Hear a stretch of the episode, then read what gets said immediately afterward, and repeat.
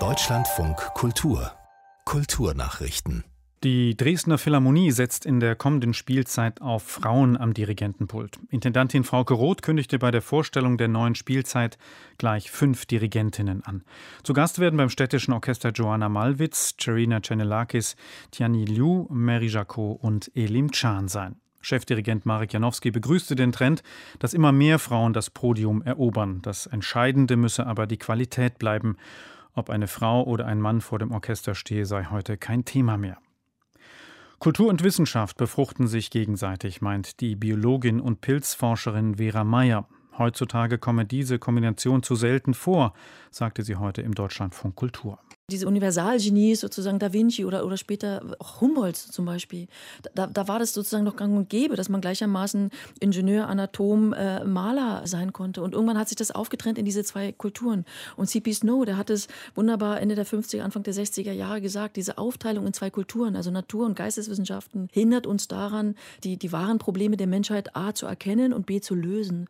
Und deshalb ist es für mich ein wichtiger Antrieb, diese beiden Kulturen zusammenzuführen. Das heißt, auch im Labor habe ich eröffne ich Möglichkeiten für Künstlerresidenzen. Ich habe Künstlerinnen oder Künstler, die, die bei uns forschen. Vera Meyer ist Professorin an der Technischen Universität Berlin für Mikrobiologie. Sie arbeitet auch künstlerisch, indem sie aus Baumpilzen und anderen Materialien Kunstwerke formt. Deutschland soll Namibia im Kampf gegen Covid-19 unterstützen. Das fordert der Verein für Afrikawissenschaften in einem offenen Brief an die Bundesregierung. Aufgrund der kolonialen Vergangenheit trage Deutschland eine besondere historische und politische Verantwortung. Namibia habe eine fünffach höhere Mortalitätsrate als das Nachbarland Südafrika. Weniger als fünf Prozent der Einwohner Namibias seien erst geimpft, der ohnehin knappe Impfstoff sei nahezu verbraucht.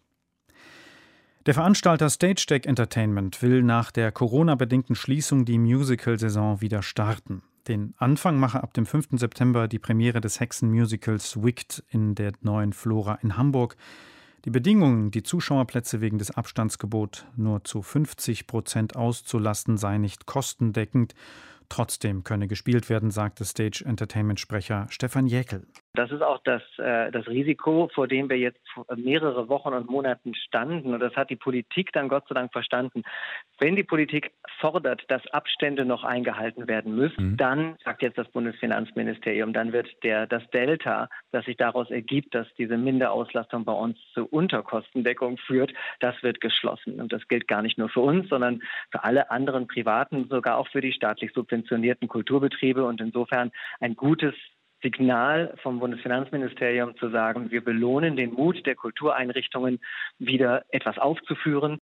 In den Musicalhäusern in Berlin und Stuttgart soll die Saison dann ab Ende September starten.